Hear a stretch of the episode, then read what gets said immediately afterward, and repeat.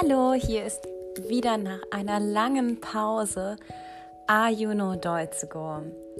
Und ein Grund, warum ich jetzt lange keine Podcasts mehr veröffentlicht habe, ist der Grund, dass ich mich gerade auf meine letzten Prüfungen in der Universität vorbereite. Und deshalb wird sich auch die nächste Folge, diese und vielleicht auch noch weitere Folgen, über das Thema meiner nächsten Prüfung handeln. Denn vielleicht wissen ja schon einige von euch, dass ich das Lehramt studiere und ich studiere unter anderem auch das Unterrichtsfach Englisch. Und meine nächste Prüfung wird um das Thema Kinderliteratur gehen. Ich mag sehr gerne Bücher und Kinderliteratur und Wer Interesse hat, kann heute mal zuhören und vielleicht auch bei den nächsten Malen, wo ich ein bisschen über die Entstehung, die Geschichte und so weiter, alles Mögliche über Kinderliteratur erzähle. Natürlich auf Deutsch. Und ja, es ist auf jeden Fall ein Thema mit sehr speziellem Vokabular. Und sehr fachspezifisch, also lasst euch nicht davon abschrecken. Es kann auf jeden Fall eine sehr gute Hörverstehensübung im Deutschen sein. Und heute ist das Thema, was ist eigentlich Kinderliteratur? Also seid gespannt und los geht's!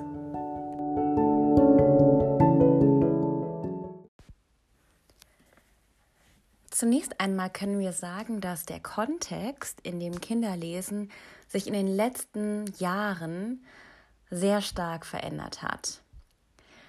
Es findet heute in einer multimedialen Welt statt. Das heißt, nicht nur Bücher haben eigentlich einen Einfluss auf das Leseverhalten, sondern auch das Internet, die digitale Welt. Wir haben Kinos, wir haben Fernsehprogramme, wir haben Audios, wir haben eigentlich ganz viele verschiedene Medien, mit der Kinder konfrontiert werden. Und natürlich hat das alles einen großen Einfluss auf das Leseverhalten. Die aktuelle Forschung erkennt an, dass all diese unterschiedlichen Medien einen ähm, ja, großen Einfluss natürlich haben und aber auch, dass sie sich eigentlich miteinander ergänzen. Vor allem, wenn es darum geht, Texte oder Literatur zu verstehen. Und deswegen ist es am besten, wenn wir eigentlich unsere jungen Menschen dabei unterstützen und dabei helfen, andere unterschiedliche Medien auch richtig und vernünftig anzuwenden, zu benutzen und zu verstehen. Und nur wenn das alles gefördert wird, kann eigentlich gewährleistet werden, dass Lesen dass kritisches Lesen von Kindern erwartet werden kann. Und vor allem, wenn man sich das moderne Bilderbuch für Kinder anschaut, dann wird eigentlich klar, dass das schon etwas ganz anderes ist als ein Kinderbuch oder ein Bilderbuch vor 300 Jahren zum Beispiel. Denn heutzutage werden ganz viele verschiedene Formen auch miteinander verknüpft. Wir haben zum Beispiel QR-Codes in Kinderbüchern. Wir haben plötzlich interaktive Übungen, die in Kinderbüchern auftauchen. Und deshalb ist es gerade so wichtig, dass man das, den richtigen Umgang darin auch lehrt als Lehrkraft. Und um einen aktiven lebenslangen Leser sage ich mal, zu werden, ist es natürlich wichtig, die Freude am Leben, äh, am Lesen zu erleben.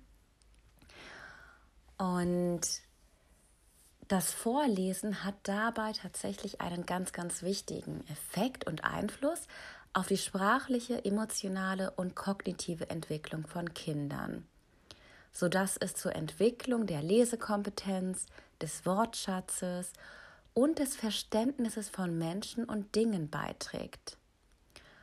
Und darüber hinaus kann natürlich das Vorlesen auch die Bindung zwischen Kind und Vorleser stärken, vor allem in den Bereichen wie Respekt, Liebe und Verständnis. Was vor allem dann auch die Tatsache unterstreicht, dass man nie zu jung ist, um vorgelesen zu bekommen. So, und weil wir oder weil ich heute und auch in den nächsten Folgen über Kinderliteratur sprechen werde, muss erst einmal ganz klar gemacht werden, was ist überhaupt Kinderliteratur? Im Allgemeinen kann unter Kinderliteratur alles verstanden werden, was Kinder lesen. Das heißt nicht nur das, was für sie geschrieben wurde. Und es gibt einen Mann, der früher genau der Hand mit Nachnamen heißt. Und der sagt, der definiert Kinderliteratur als zweideutiges Wesen, dessen Beziehung zum Rest der Literatur problematisch ist. Warum er das sagt, ist, dass Kinderliteratur halt nicht nur von Kindern konsumiert wird, obwohl es Kinderliteratur heißt. Das heißt, auch Erwachsene lesen Kinderliteratur, ja. Deshalb gibt es eigentlich noch keine so richtig umfassende Definition. Die Definitionen, die es bisher von Kinderliteratur gibt, sind entweder deskriptiv oder normativ.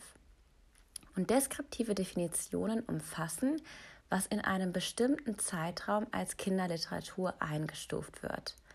Es wird weiter unterteilt in beabsichtigte und tatsächliche Kinderlektüre bis zum Alter von 13 Jahren.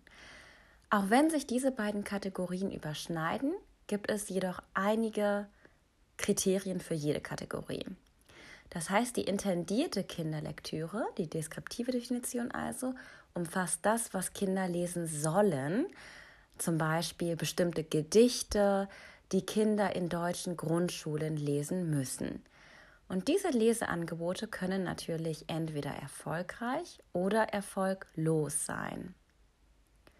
Die tatsächliche Kinderlektüre, auch noch eine deskriptive Definition, umfasst alle Bücher, die Kinder lesen, auch wenn sie nicht die intendierten Adressaten sind. Und dann haben wir auf der anderen Seite normative Definitionen von Kinderle Kinderliteratur.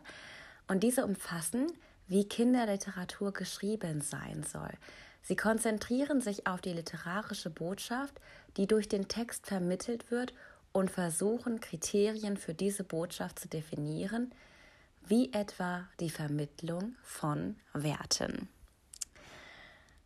So, ich weiß, das war schon gar nicht so leichte Kost, aber ich denke, wichtige Grundlage, um jetzt die zukünftigen Podcast-Folgen auch zu verstehen.